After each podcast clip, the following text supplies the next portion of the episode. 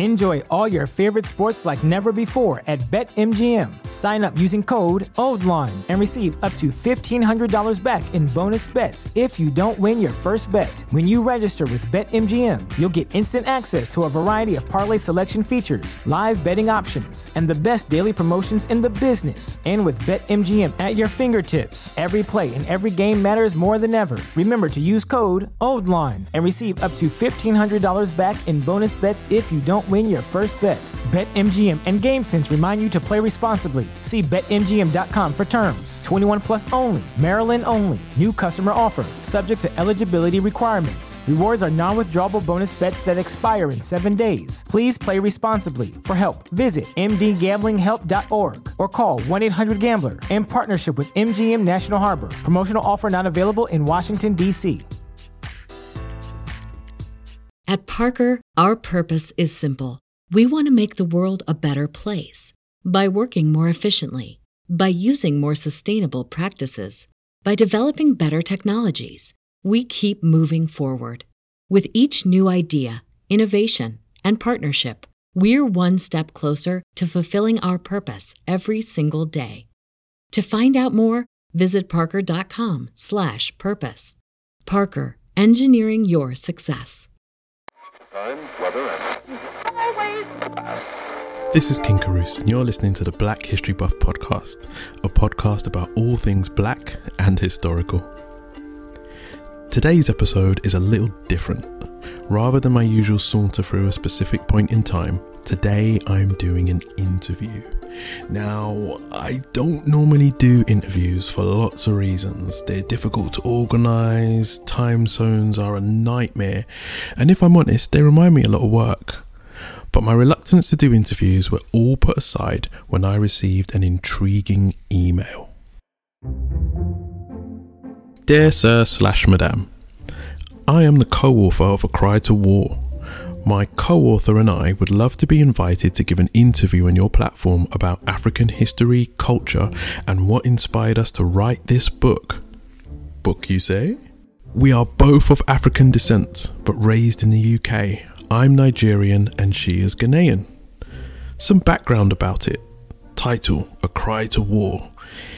It is an African book set in the 13th century West Africa before slavery. Like me, many Africans wonder what Africa looked like before any contact with the West.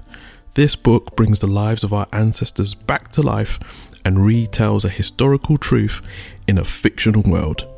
It dramatizes the conflicts, politics, triumphs, and a number of West African kingdoms such as the Benin Kingdom, the Ghanaian Empire, the Malian Kingdom, and the Fulani people.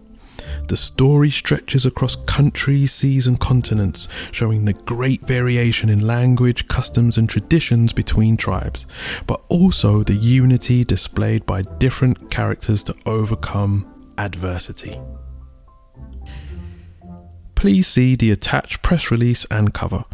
Kind regards, Indiosina Odiesi. What? African? History? Tribes? Benin Kingdom? Ghanaian Empire? I had to find out more. So, after some toing and froing and a little bit of organisation and some a bit of calendar coordination, I finally pinned Nosa down and we sat down and had a conversation via Skype. Now, because this is an internet recording, the audio is not up to my usual standards. Yeah, there, I said it. I admit it. You know how precious I am about my sound. But we had a great chat, and I implore you to check it out. In the background, you'll hear the usual police sirens and chair scrapings that you get, especially the police sirens that you get in any urban environment. And yeah, you know what, guys, I live in the hood, so it kind of just is what it is. All right, so kick back, relax, and enjoy the interview. We kick off with me asking Nosa to introduce himself and to tell us a little bit about his background. I'm Nosa Diase. I'm Nigerian by origin. Um, both my parents are Nigerian. And basically, I'm by profession, I'm a mechanical engineer. Um, currently, I reside in London. And, you know, as I'm sure a lot of us in the diaspora are, we're fascinated by African history and understanding sort of our roots and so on and so forth. And that, from when I was, you know, of a younger, of a, a lot younger in my teenage years, I've always sort of gone to museums and and try to try to understand my history, predominantly the Benin the Benin history, because that's where my dad is from, and he's obviously he's over the years he's taught always made sure that I was connected to it. Mm. And he's told me stories about ancient kings and ancient obas, we call them in, in the Benin Kingdom and you know and over the last few years before i wrote the book or before we wrote the book we i was sort of you know exposed to a lot of european um, literature so you had you had obviously the world of ice and fire by george r. r martin yep, yep. which gave us Game of Thrones. You know, we had Lord of the Rings, mm-hmm. which which I was a massive fan of when I was mm-hmm. when I was a lot younger. Currently, we have Vikings, which is a, also a huge TV show and there's there's lots of books. Obviously, I would say delving into sort of European history and European mythology, but as much as I like those books and I like those sort of TV shows, I don't feel like it does represent me as a person. Mm-hmm. And and looking at my own history, there is that amount of sort of um, content in there and amount of sort of history dating back um, hundreds and thousands of years. But I feel like there's not enough enough said about it. There's not enough um, books written about it, both fictional and non-fictional, and that obviously motivated us to say, actually, there's no, there's no point of saying, oh, actually, there's not enough Black African people writing. We can actually take it on ourselves and actually affect the change. So you know, I I love fantasy fiction as well. Like I I I grew up like one of the first books I read as a child. It's a quite funny story. So I'm an undiagnosed dyslexic. So at school I had difficulty reading, right? And uh, they would always put me in the bottom groups for everything. Mm. So I was very frustrated because not because of the group per se, but the other kids who were in the group for reading and writing that I was in Hmm. Let's just say it was a challenging group. Okay, so we're going back a few years before they really got into SEN and how to deal with autism and Asperger's and so forth.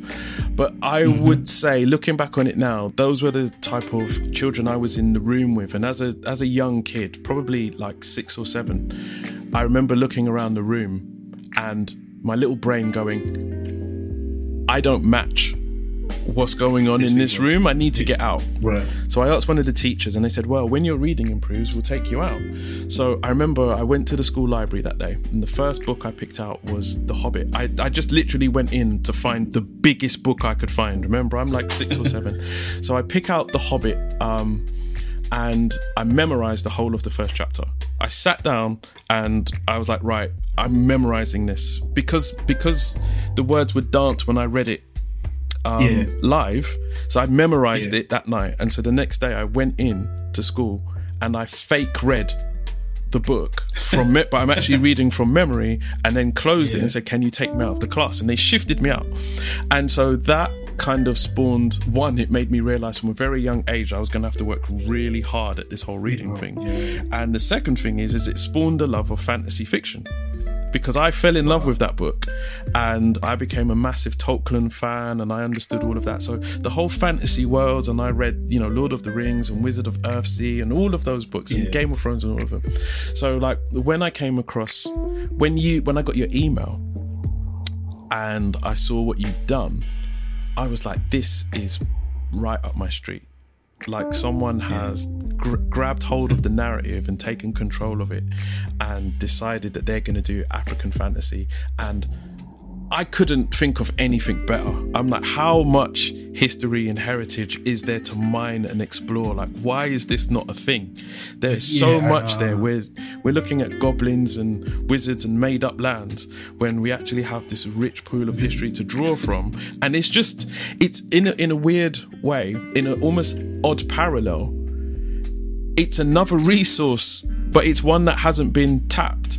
And this one, all, yeah. you actually have like a clear run at it a credible and clear run at it. So I think what you're doing is amazing. And I think the reasons behind why you're doing it is amazing as well. But a question I want to ask you is so you're an engineer student by trade. Yeah, I'm in, uh, well, I study engineering Okay. at King's College. So, you uh, so, yes. so King's College, uh, very prestigious university in the UK, renowned for producing doctors and people Yeah. in the medical profession. So I'm thinking, you know, you're a young man, you're surrounded by doctors, medical students, you're studying engineering. How did you make the leap from looking at, you know, engineering, hard science, numbers, facts, to right, I'm going to write a fantasy African historical oh, I mean- novel. Where does how does that happen? Where at what point, you know, what, did you walk into a session and you were like, eh, forget this. I need to do this. How does that t- talk me through that process? I mean, no, it's funny you asked that because someone else asked um, another radio interview. Just Mm-hmm. the guy, the Nigerian guy, asked me exactly the same question. I think, like we all, we all have sort of our hobbies, don't we? Like we, even though, like you might be. You know, you might find a banker who's interested in painting, for instance, and it's the same way you'd find an engineer who's interested in writing. Yep. I mean, before that, I'd never written anything before. And it was kind of um, my motivation for doing it, as I explained before, was because I wanted to tell an African story.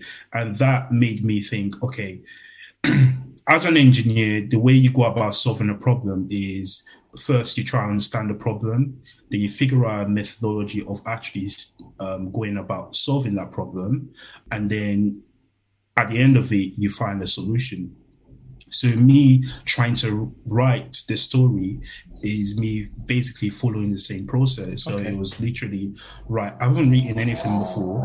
Um, I've read quite a few books. What are the what are the processes of writing uh, a fictional book? So it was like you needed to carry out a lot of research about that that period in time, the customs of the people, the sort of terrain and the landscape in West Africa, So at this point in the interview, mentally, I couldn't help but be absolutely fascinated listening to Nosa, an engineer, break down what is usually seen as a creative process in such a logical and procedural way.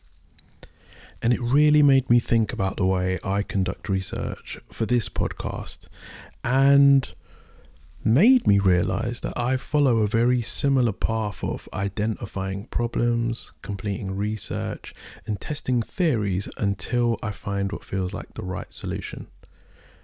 Nosa's a very smart guy, and I think that way of thinking is, is useful to all of us in any of our endeavors. Anyway, sorry to interrupt. Back to Nosa. understanding the mythology around it. And then after I've done the research element of it, the next part was to try and understand um, how you write a story. So the story acts, the word building, the character development, and all of these sort of tools that basically kind of ties the entire story together.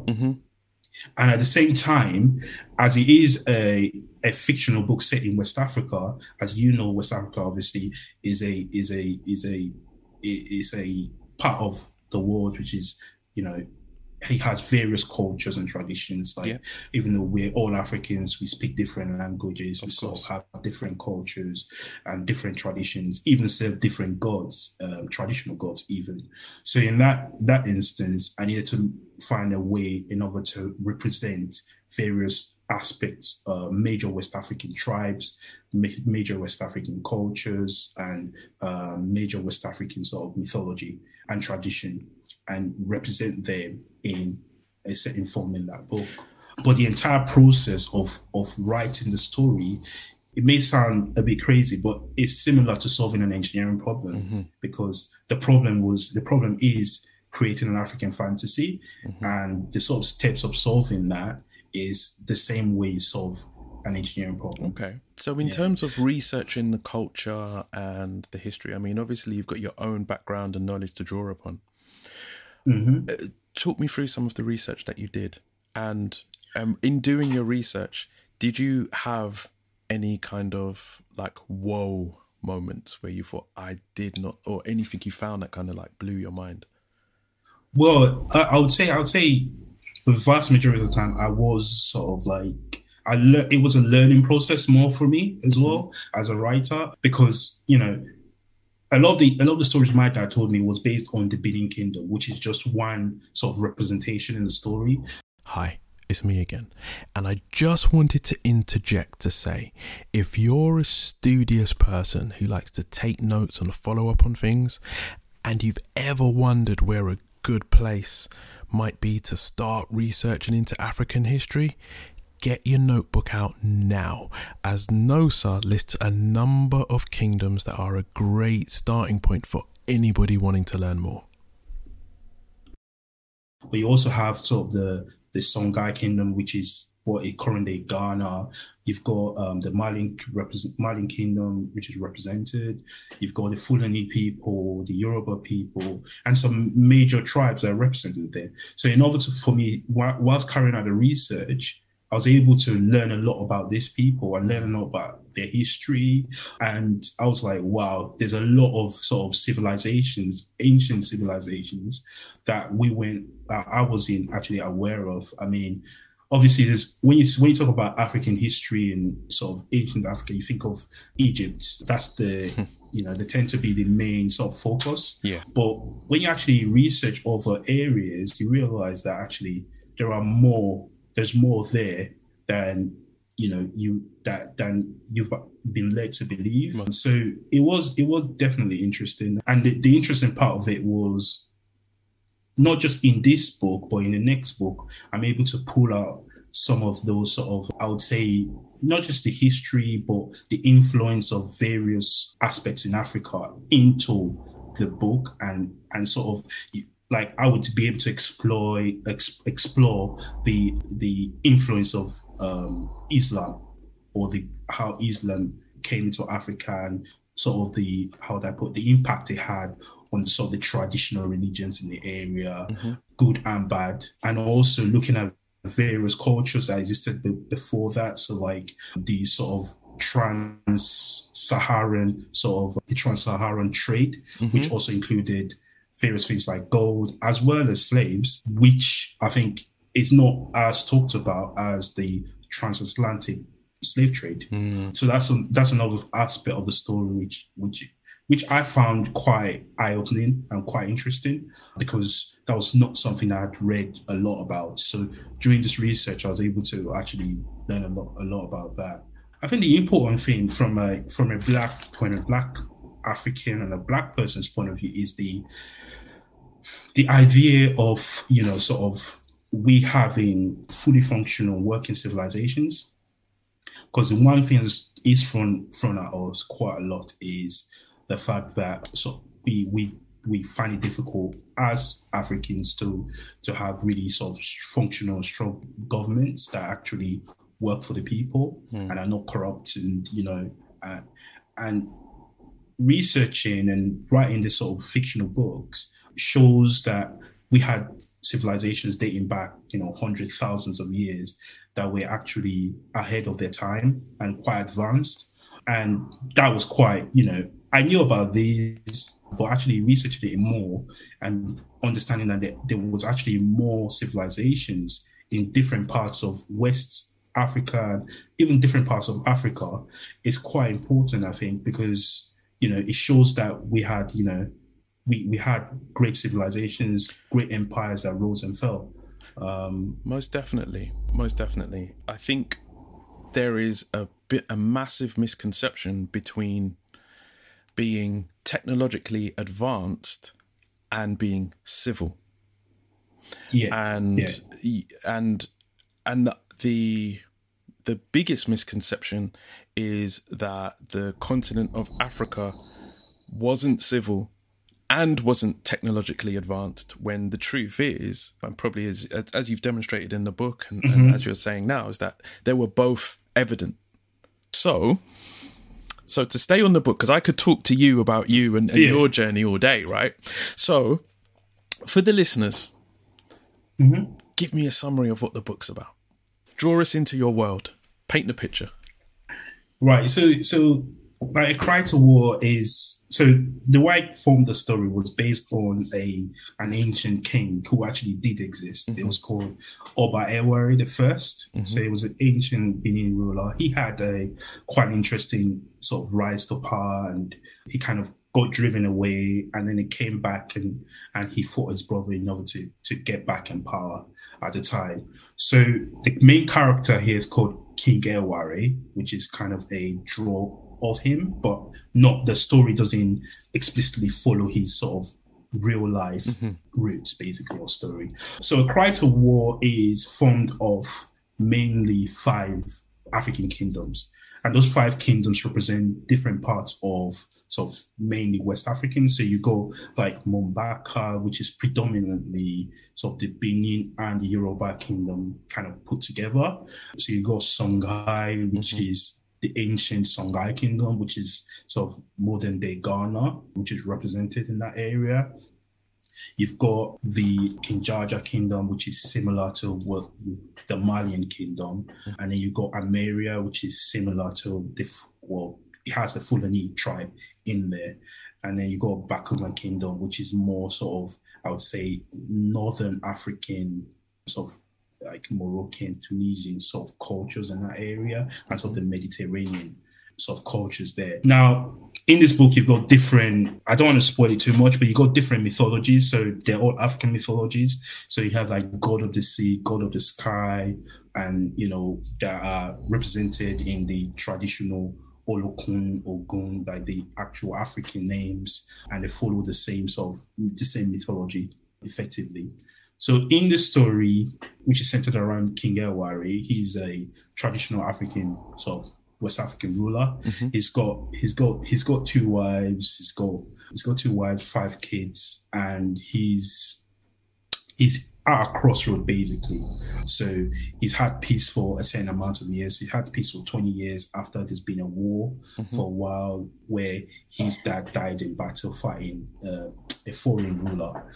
And basically at this point his his wife wants him to get a revenge on the death of his father for her own sort of personal reasons and he himself has an internal conflict in terms of he knows or he feels that his dad would be proud of him if he was able to get revenge for his death. Mm. So he's kind of contemplating whether or not to maintain peace for the long run because they've obviously had it for quite a significant amount of time or to actually go back to war. So he deals with that internal conflict for a while and then he he he he, he definitely then does a decides on that issue and takes a path which basically sets the story apart. So sometimes when you're doing interviews about books, it's really easy to kind of talk around the book and you miss the essence of what the book is actually about. So I've taken it on myself to read a short extract from the beginning of the book. A Cry to War, Chapter 1 A Lion Asleep. The year of the lion, 1267 AD. King Ewari threaded silently through the thick grass so not to alert a stranded antelope of his presence. With the animal in his sight, he aimed his wooden spear with sharpened bronze teeth and waited patiently for the right moment to strike. The king's breath drew warm, vision blurred with thousands of insects buzzing in front. His hand shook to his beating heart, but his gaze stood still, eager to not go home without a kill. Then came a gust of wind, blowing briskly across the field, washing away the swarm of insects and the antelope from his sight. Wondering where it went, Ewari scanned the distant trees, his worn hands flooded with sweat, with more dripping down his chiseled face as the evening heat boiled. He knew if he flinched a muscle, the antelope would smell its almost certain death. So he continued searching, with eyes wide open, darting from tree to tree. The animal must have sensed danger and purposely hid away. With the sound of a snapped branch, Ewari regained his target. He inched closer to his prey, which was seemingly unaware of the impending hunter. Lost and alone, the creature must have separated from its herd and their protection. In an unexpected moment, the two had a second of eye contact. They stood still and unsure of the future. In a split second, the antelope sprinted away, but Ewari remained still. The king aimed for the animal's heart and released his spear, sending it sailing through the tranquil Agbon forest. Followed a narrow but defined path cutting between tall, aged trees and thin branches before piercing the antelope's belly, crushing its ribs, and narrowly missing its heart. The antelope fell to the wet forest floor with blood spurting into the warm air. Ewari rushed to meet his kill and sliced the animal's neck open with a merciful swish of his sword, relieving it of pain and of life itself. The king placed the animal on his bare back and marched home, pensive. So he's he's he's got a, a father to avenge. He's got a wife or wives with conflicting opinions, and he's he's caught in the horns of a dilemma. Have I got that right? Yeah, that's true. But at the same time, he's. I mean, it's easy to say he's the main. He he. It's easy to look at the cover and look at the synopsis and think of him as the main character of the book, which, in to a certain extent, he is. But the story doesn't center just around him. So obviously, like I mentioned, he had he has a second wife who mm-hmm. was had our motivations. So we tell how we kind of develop that part of the story of why she wanted him to do that what gain she would get if he does go to war and her motivations where she came from he has three sons so we look into the sons because when when you in the in the traditional sort of sense when you go to war you, you send your sons you send your sons obviously you go with them but certain sort of conflicts you send your sons is a way of preparing them to take on the kingship basically. So we explore the sons we look at their journey and their friendship with locals and understanding what his decisions, eventual decisions, how he impacted on his kids, mm-hmm. how he impacted on the, the surrounding people, and the journey they then basically the journey they took afterwards. I don't want to I don't want to spoil that, the story, no, but no. but basically it's not a simple hero story um, uh. that's centered around one person. It, it does it does break off and become more of a you, you, you end up following different people okay. effectively. So you mentioned the, the two wives. So there's two wives and two daughters as well, right? So how did you ensure that you were writing authentic female characters? I mean, like as a, as a male, how do you write from the perspective of a of a black woman, a black queen, two black queens, and princesses? how, how, do, how, do you make sure you get that right? What? You don't want to get killed out here on social media for for come on, one king, two wives. What, what's going on here? How did you make sure that you were keeping this authentic and getting a a, a, a, a real female's point of real. view? Because I, I got to well, stand on the mm. side of sisters here. So I have to apologize here. I think it's because I used the word male, but for some reason I start to refer to women from this point on as females. It's a personal pet hate of mine. It, and it just seems to happen when guys get together to have conversations about women when there are no women around. And when I listen back to the audio, I've got to be honest and say I was mortified. I didn't want to cut it out because I think sometimes when you make mistakes, you should leave it out there as a personal record of what you did wrong. And if it doesn't annoy you, then fine. But it annoys me, and I just want to apologize to anybody else it annoys because it's a personal pet hate of my own. So, right, that's me. I'm out until the end of this interview. Please forgive me. All I can say is that I'm sorry. Yeah, of course. Obviously, as you're aware, the, the book is co-authored. Mm-hmm. So it was co-authored by an by an African female as well. So so that element of it was massively so she had a massive influence in it. I bet she did. Um, so yeah, yeah, she did. Which does, I mean, yeah, I don't think, yeah, she had a massive influence in it, but at the same time, the original sort of core of the story wasn't sort of disparaging to uh, a black woman. of course, Um, of course, I wouldn't and- expect. and there were there were black female heroes in the, in the in the story as well as they were in, as they are in real life and ancient times there were black warriors and female warriors and and there there is actually a black queen in the book was own kingdom. So it is the female element of it is is is raw and it is true because i'm not trying to be i'm not trying to be liked by everyone because there will there will be elements of it that you might find someone might find oh actually in this current climate you might think oh actually that is not very sort of pc Talk to but at me the about same that. time yeah Talk to me about non PC.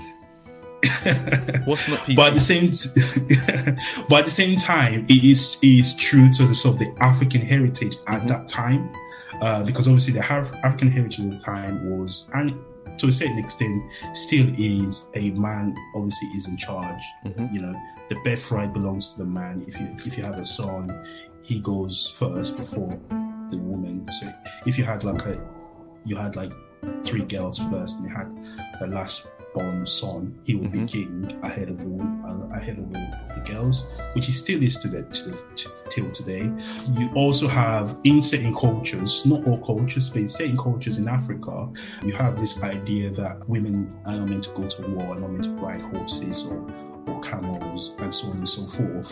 Whereas in other areas in Africa, you have it where women go to war Yeah. and they fight.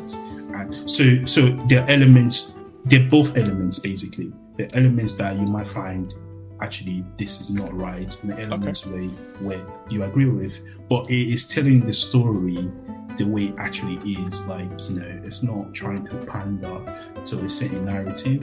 So it's how- basically telling How, how much? How many fights were there between you and your co-author about the polygamous relationship? How did, how did that work out? She, Come she on, was, give she, it to she, me. she- she- no, actually, she was, she was, she was, she agreed with it completely. Okay. She because because she understood. I mean, obviously, she understood the time and period it was written, Mm-hmm. and she understands that you know an African king having two wives is actually uh it's quite small. To be honest, a lot of Could have had more. a, a- a lot of them do have quite a few and still do to today. Yep. So, you know, it's quite common for people to have more than one wife because you must remember, and the reason why this book is written is to show the lives of the people mm-hmm. at that period of period in time, not at in today's time climate. And I need to stay true to that. Obviously, I did not not trying to be overly sort of rude to a female, for instance, but just tell the story as it is which shows male male heroes, female heroes, um, young heroes, and old heroes. You know, in that in that fashion, and also shows people losing as well and dying in both sort Okay. of genocide is balanced in that sense. Yep. So you have war, people die. Um, so yeah, So I'm going to put you on the spot now. 2020, we're here now. Mm-hmm. Would you have two wives? 2020, two twos. Would you have two wives in 2020? well, me Yeah, personally, today. no, King. I wouldn't. No, As a Christian, nah, yeah, nah. I would one wife is enough for me. one wife is enough. Okay. I fully agree. I can only handle one. Hats off to those who can handle more than one. I'm good with my solo right now. Um, okay, I had to ask. I had to ask. Okay, so um, I'm, I'm staying on on that topic. So, out of you and your co-author, who wrote the sex scenes? Because there is sex in this book. It's an adult book, and I'm I'm going to stress this now. It, it's an adult book, just as you would find in. It's nearer to Game of Thrones than you would find to Lord of the Rings. Um, Lord of the Rings is is PG compared to the triple X rated Game of Thrones. And, you know, I, I I, I I did read the book and I, I use a screen reader and I had it reading out loud. And my son walked in on the middle of a very graphic sex scene, like lit, hearing it out in audio. He didn't walk in on it himself. But so who who wrote those and and why are they in there? So why are they in there? Yeah, tell me. It's a, it, again, it's, a, it's So you you could have left them out. They're not in the Hobbit. They're Yeah, could- in all couldn't. books. You could have decided to make this for younger readers, but you've you've gone the other Yeah. route. So you they're in there for a reason. yeah, so if I wrote, I well, I wrote it, and she wrote, obviously edited it. Mm-hmm. Yeah. So it's a both. It's, it's both in certain elements. I would say, but why are they in there? I would say I was as a as a writer, I wanted to mm-hmm. show, I wanted to develop on the relationships that happen between people. And obviously, that includes both sort of them as characters interacting with themselves, mm-hmm. facing challenges together, and at the same time, is the intimacy between them and mm-hmm. how that intimacy is explored. And I felt like if I took that out, I, I, I don't think the overarching story will be will change, but as a reader, I'll feel like it doesn't show how close those characters are. And there are there are certain sex scenes that are not how do I put it? They're in there to tell a particular story Yeah. which affects affects it because someone is doing something which you wouldn't say is is right basically Uh, it's not yeah. so there's no rape scenes or anything like that but it's just uh it's there to tell a certain story Yeah. um, about that character and there is a sex scene that is meant to show a character going through a phase in her life i don't think you've reached there yet No, I haven't reached there. it's meant to go through a phase in her life and the sex scene is not just it's the sex scene is less about the actual sex but more about her feeling whilst she was having that sex if that makes sense No, it makes so perfect it was sense. it was so you know, I, I asked, if, I if that makes sense it makes it makes perfect sense to me, and, and I asked the question specifically because in my own research of you know African history and Pan African history, one of the things that I often struggle to find are love stories. There Yeah, are very a- it's a- few love stories. We have the, you know, you mentioned earlier before about Egypt. We have Cleopatra and Mark Antony, but what? Who who who who cares about mm. that?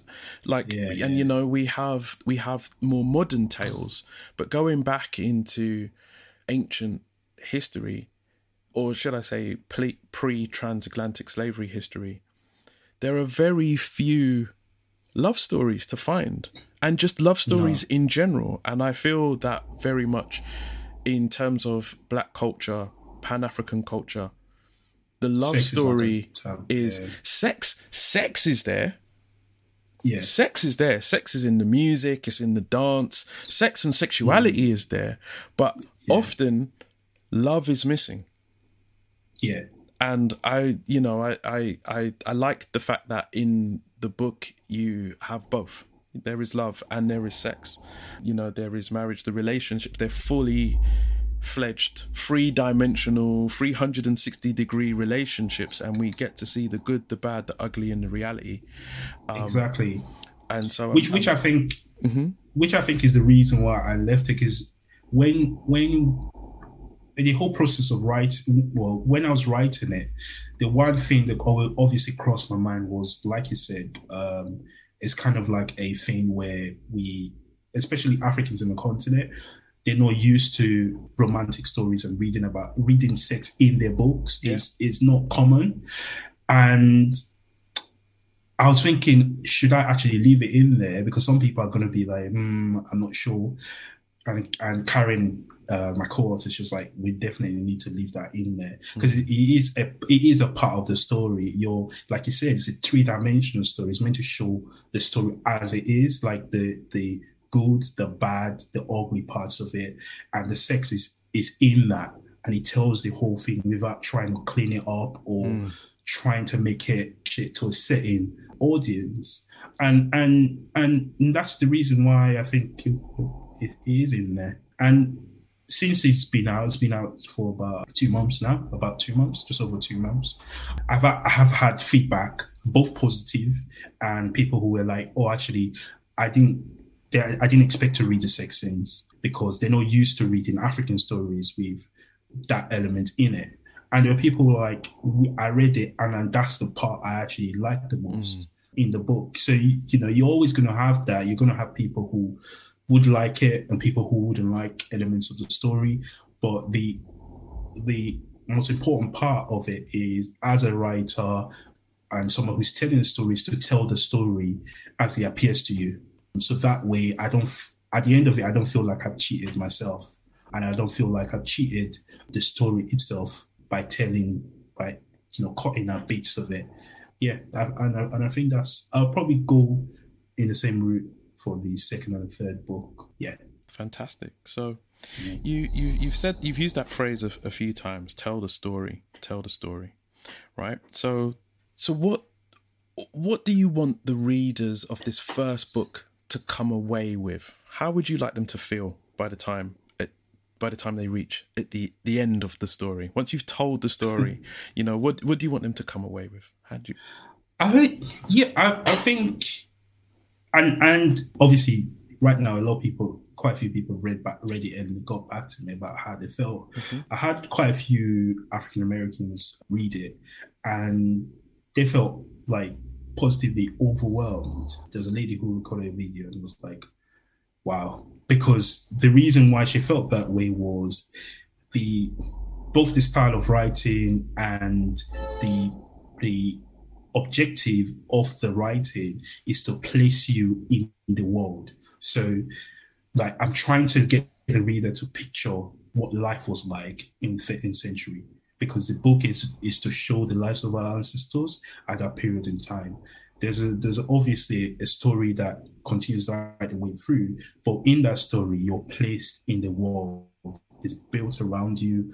You're able to picture what the sky looks like how tall the trees are, the sort of animals, the, what the houses are built of, you know, kind of the the the cost um, the costumes the characters are wearing. You know, you picture the world and you feel like you're in the story. And and at the end of the at the end of the book, what I want the character the, the readers to come out with is understanding the most important thing is that we had as Africans, we had African civilization and we had trade with other king between kingdoms, understanding we had an hierarchical system that was fully functional with a king at the top and his subjects below him and, and so on and so forth. But most importantly, what the story would give them is an ability to picture that world, to, to be able to picture that civilization, to feel like you were you were actually in there. And I think that that's what that's the feeling they'll get at the end. Okay. And, and why is it important for you that people come away with that ability to picture the world and be able to see it? Because I think it's very important that we as Africans tell our own stories because we we're the only ones who are able to do it real justice. And the more we're able to tell our stories and the more we're able to write about these sort of prehistorical, pre sorry, pre-slavery, um, pre-colonial Africa is by the time you read one book, you have a picture of what the world was like. You read another book, you have a, another picture. You know, it kind of builds that idea in your head about what African history is without having to have it memorized in your in your head. It's just like it's just the same way you and I understand what European history is. We understand how what the Romans with went through. We understand the Anglo-Saxon history, the the Viking history, because there's been so much literature written about it. So the more we're right, the more we're writing these stories, both fictional and non-fictional, in wherever form it comes in, it paints that picture in people's minds. And the more stories are written, the more that's that the, the that picture gets cemented in in our consciousness. Brilliant. Okay, so I'm going to ask you some some some lighter questions now. Okay, quick fire. So, firstly, have you seen Gods of Egypt? I looked at that film. I didn't like it. So I, did, I didn't watch the whole thing. Yeah. Good answer. Yeah. Um, which character in the book is most like you? It's most like that's just a good question. I think I, don't want to say this Say it. people would when you read it you probably tell. Say it. But um, it's Eweka. Eweka is an interesting character, and I, if you read it, you know who Eweka is. But Eweka is like he's not a prince or he's not. Say no more. or Say no more. They've got to read the book. Eweka. Yeah. Okay, right. Has your mum and dad read the book? Yeah, my dad has read it quite a few times actually. He keeps asking me when I'm going to write the second one. Okay. What did mum and dad say about the sex scenes? My my dad said he liked the book. He said he liked it. That he he he thinks that it was right that I left that in there um, because it is part of the story. And he liked, he, Fantastic. he's read it a few times. So. Daddy's read it a few times, so daddy, he's proud of you. Good job. And mum? She is. She's always she's always messaging people about the book. Fantastic, fantastic. Favorite food? Favorite food would be pounded yam and soup. Oh, good answer. Okay, gonna mix it up a bit now. So, there's a football match. You ball up here. It's England versus Nigeria. Which side are you cheering on? That's Nigeria. Okay. The reason why no reason. because no no no but we need we need to say it right like like we have like Nigeria has like even most African countries have struggled in the World Cup and so on so I think we, we do obviously we do need to improve but yeah definitely because like England has won the World Cup Once, once. I'm telling you, the first African country to win it, we ain't handing it back. Okay, so England versus Jamaica. Which side you cheering on? England versus Jamaica is, is have to be Jamaica Good answer. We like you here. Okay, Yeah. okay. Now this is a harder one for you. Jamaica versus Ghana. Oh, that's a hard one. That is a hard one. I don't know. I don't know if I'll let Ghana win. Ah. I'll go Jamaica actually. Yeah. I will that go Jamaica. I'll go Jamaica. We get, we get, we get, I get, we get too much um, beef about with Ghana and jollof rice. It's telling us how their jollof rice is better. So All right. So, where can people buy the book, and how can they find you if they want to know more? So they can go on our website, which is ghagerianpublishing.com. So it's G H A G E R I A N publishing um, dot com. So P U B L I S H I N G dot com. One word. Fantastic. Ghagerian Publishing. Or you can just go on Amazon and search for the title A Cry to War or search for my name Otiase. O T I S E and it should come up. And yeah, wherever you are in the world, you should be able to get a book. Fantastic. And when is the next one coming out? That's a good question. I've started working on it. Just started. It should be out towards, I would say, early part of next year, Okay. 2021. Okay, so we're not on a Game of Thrones 17 No, years no, later. no, no, no, no. It's uh, it's either either the right at the end of this like Christmas this year or early part of next year. But yeah, around that sort of period. Fantastic. All right, Yeah. brilliant. Thank you very much. hey everyone, thanks for listening. I really hope you enjoyed the episode and thank you for continuing to support the show. If you haven't already, please subscribe and leave a review on whatever app you're using to hear my voice. I would love it if you joined me on Patreon or Podfan, where you can listen to dozens of bonus episodes and the full uncut version of this interview. You can join for as little as £1. There are no long term commitments, and each contribution helps to keep the show ad free. You can find links in the description. Oh, and one last thing thank you to a girl from Cleveland, Ohio, a lovely Blundernits, and Tone Deaf Musical for leaving me some really lovely comments on social media. You've been listening to the Black History Buff podcast, a production from BHB Media.